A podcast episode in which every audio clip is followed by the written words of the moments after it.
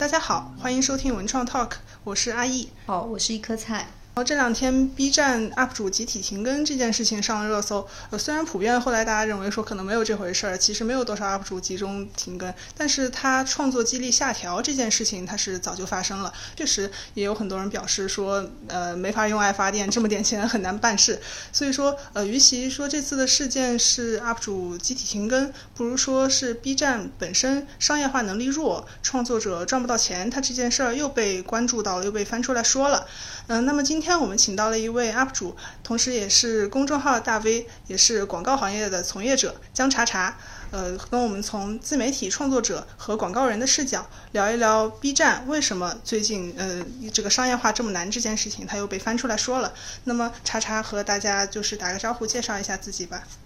Hello，Hello，大家好，我是姜茶茶。然后我从二零一五年开始呃运行公众号，然后同时也是一名广告从业者。在奥美啊等 4A 都待过一段时间，我大概是从二零二零年三月开始运营 B 站的，到二零二一年的呃十月份左右就断更了。呃，在 B 站上总共积累了大概快七十万的粉丝吧，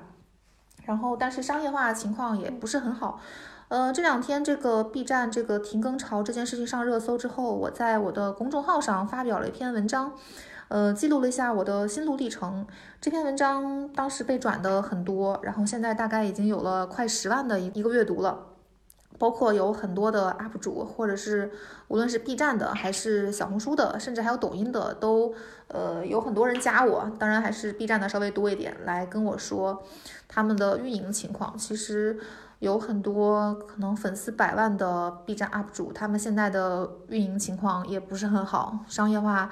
呃，比较堪忧吧，所以今天呢，就是想跟大家探讨一下，就是在呃，不仅仅是 B 站啊，整个自媒体圈的它的一个广告的生态吧。嗯，因为我的视角可能会比较的特别，嗯，KOL 其实比较多，但是 KOL 加广告行业从业者其实还是比较少的。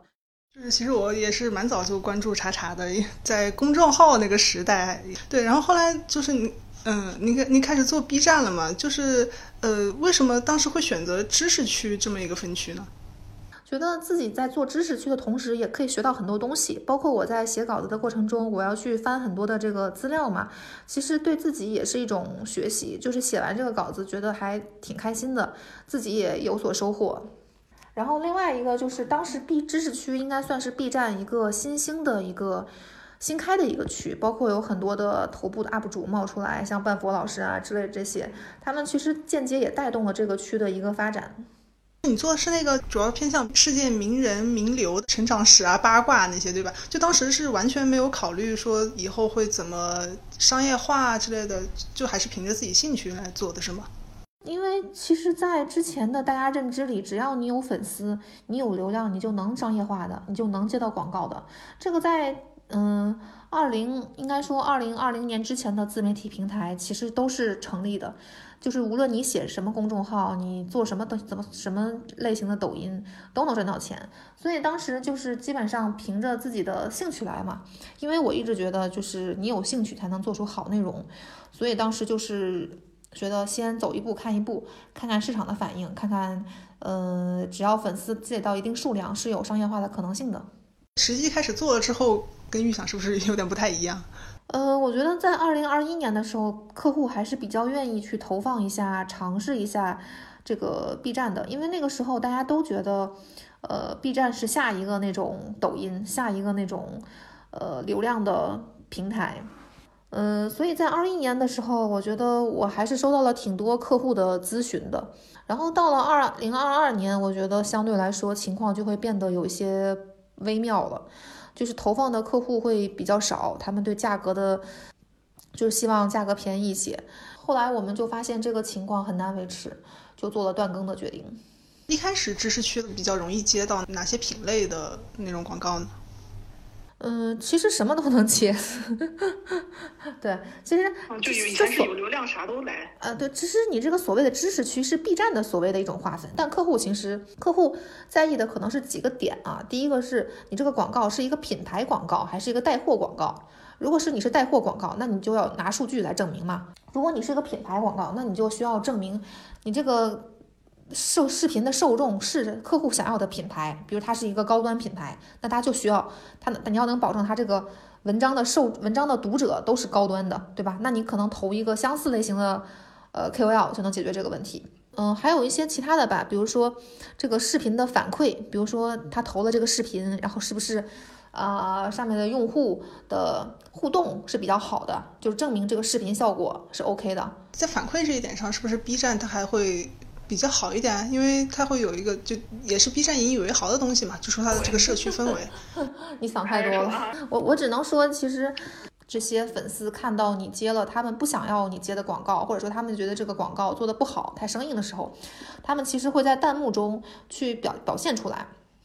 但是 B 站的机制没有一个很好的机制能把这个弹幕给拦住，以及以及 B 站的粉丝相对来说比较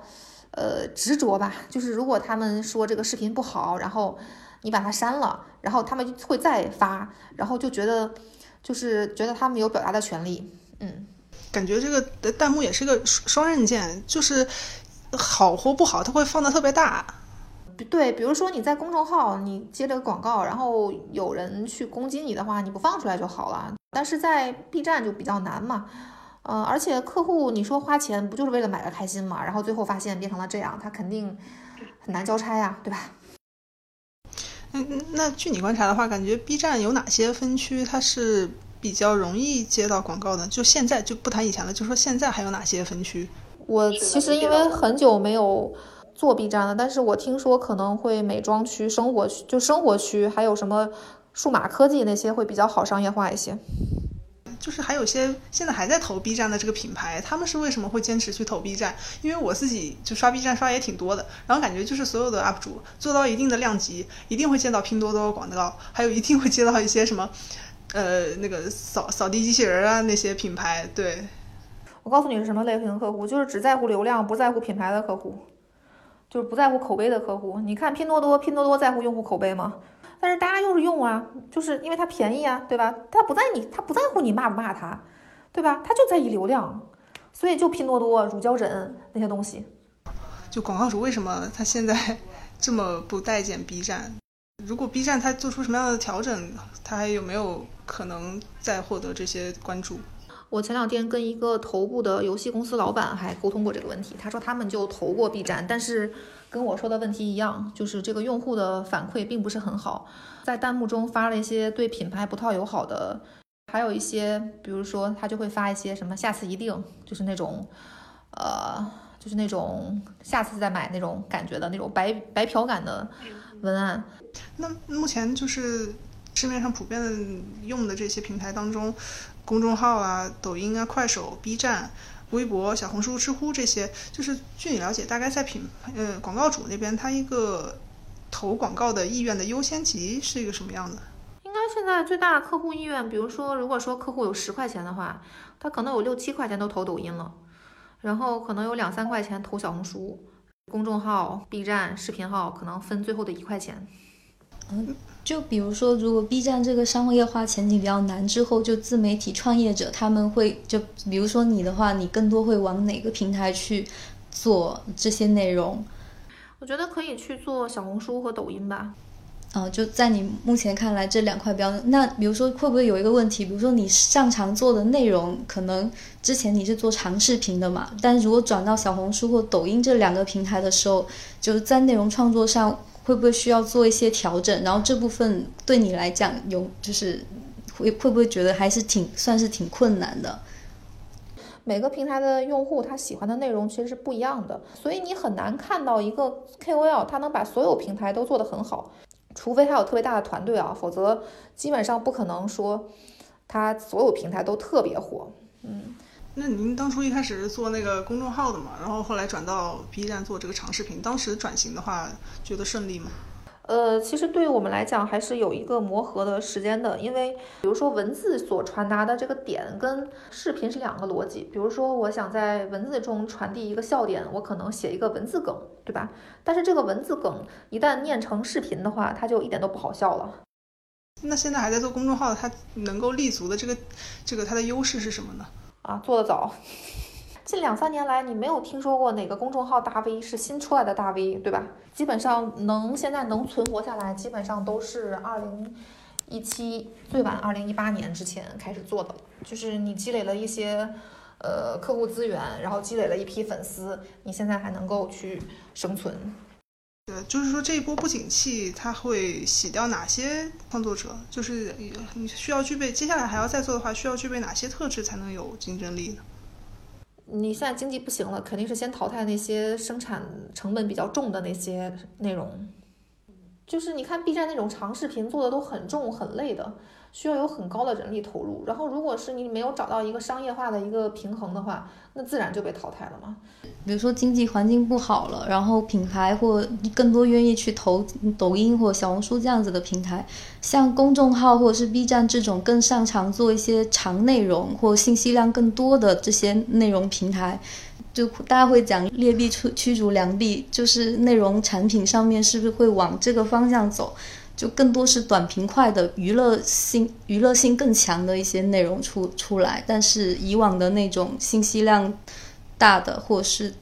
呃知识型的这些会变得少。但是人家油管不是好好的，人家油管上有那么多